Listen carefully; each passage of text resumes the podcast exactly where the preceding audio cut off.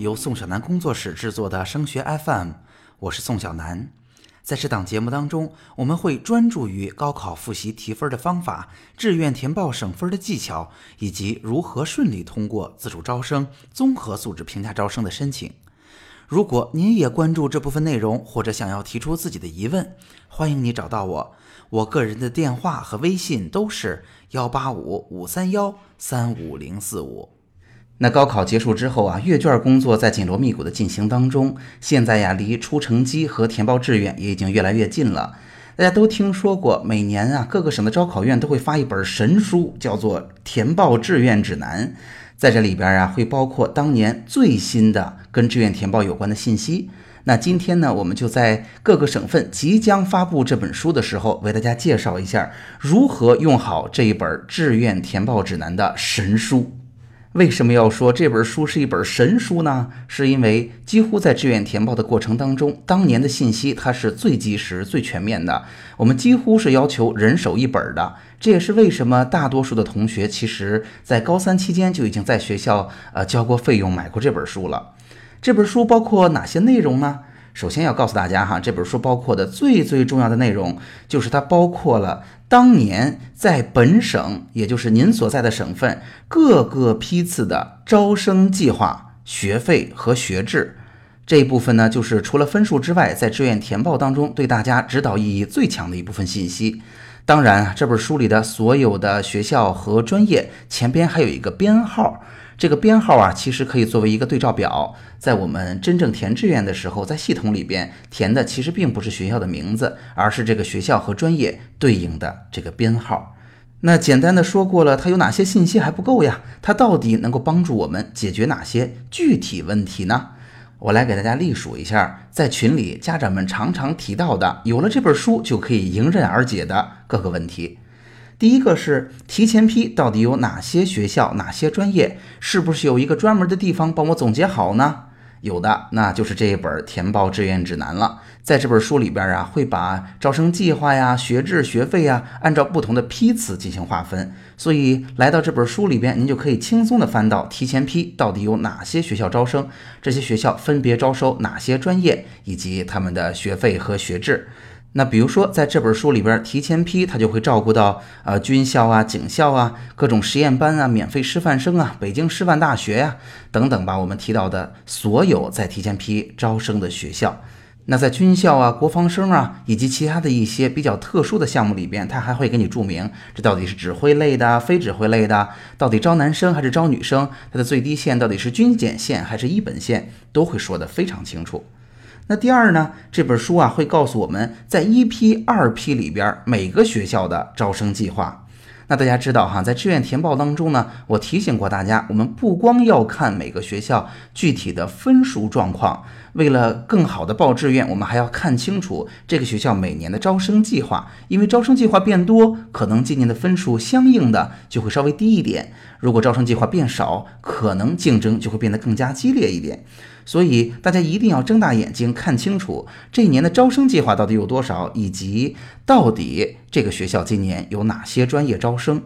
那相对而言，在您本省的大学，无论是招生的规模还是招生的专业，一般来讲不会有特别大的变化。但是对于外省的那些比较好的、您很青睐的大学，您就要注意了。往往啊，有一些大学每年的招生计划和招生的专业是不固定的，你要看一看今年是不是有新的专业招生啊，是不是今年招生的专业自己能够喜欢呀？以及在一些比较小众的项目，比如说驻地高校为当地的考生提供的这种走读生的机会，那每年同样可能会有专业的调整，您也要看清楚。如果想报走读的话，今年我想报的这几个学校到底有哪些专业招生呢？那第三就是中外合作办学的项目和计划了。有家长也经常问宋老师有没有地方整理好的这种中外合作大学在我们学校招生的所有的项目呢？其实啊，大家能够在阳光高考平台上看到一个相应的网站，但是哈，这一部分的信息呢，相对而言比较冗余，比较多，我们有的时候很难挑出哪些适合我们的孩子。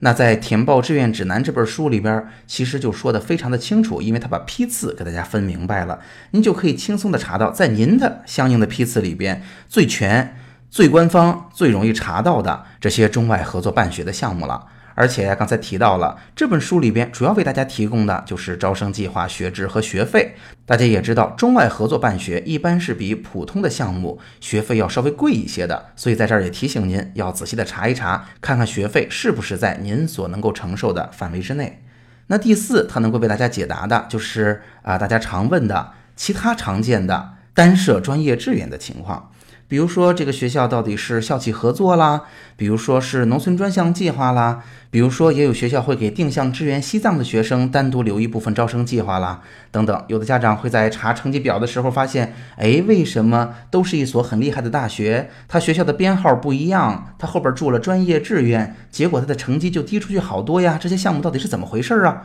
那这些项目都可以在《填报志愿指南》这本书里边查一个水落石出。那在《填报志愿指南》这本书里，主要为大家提供的信息就是用招生计划、学制和学费来告诉大家各个项目到底是怎么回事儿，以及它对应的学校和专业的编号。那当然也会有家长呢，从另外的角度提出两个问题。第一个，我经常被问的问题是，这本书太难查了，这么多的学校编号，这么多的字母，到底是什么意思呀？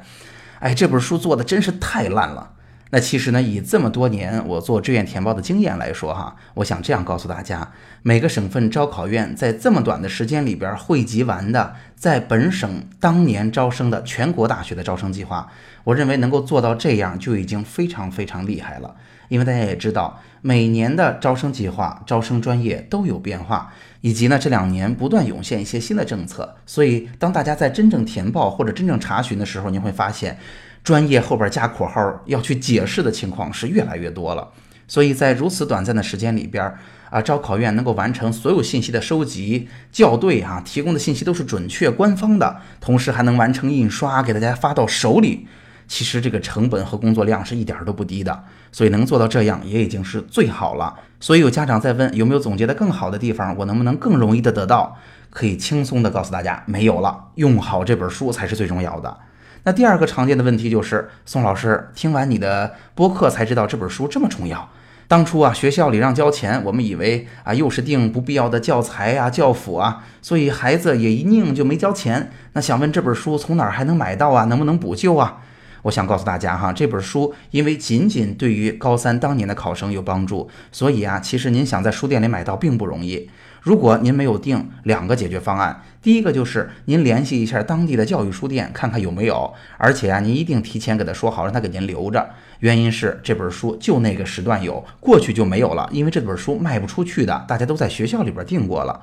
那如果当地的教育书店告诉您，我根本不进这本书，还有一个简单的办法，就是您可以在淘宝上预定。我们这个万能的淘宝哈，您可以搜一搜啊，您省份。这个填报志愿指南的这本书，现在因为有一些省份已经出了，对于没出的省份呢，淘宝上也有一些商家在做预售，您完全可以跟他交流清楚之后，在网上订一本，这也是一个不错的弥补的方式。因为啊，这本书确实提供了非常重要的信息，报志愿的时候，您手头上无论如何是要有一本的。好，总结一下今天的节目呀，主要给大家说了说我们即将拿到的《填报志愿指南》这本书到底给我们提供了哪些重要的信息，以及能够查询解决哪些具体的问题。当然，还告诉了大家，如果您没订这本书，现在应该抓紧去把它订回来。好，今天的节目就到这儿，在宋小南工作室。我会把多年深入研究高考的经验化成切实有效的方法和技巧，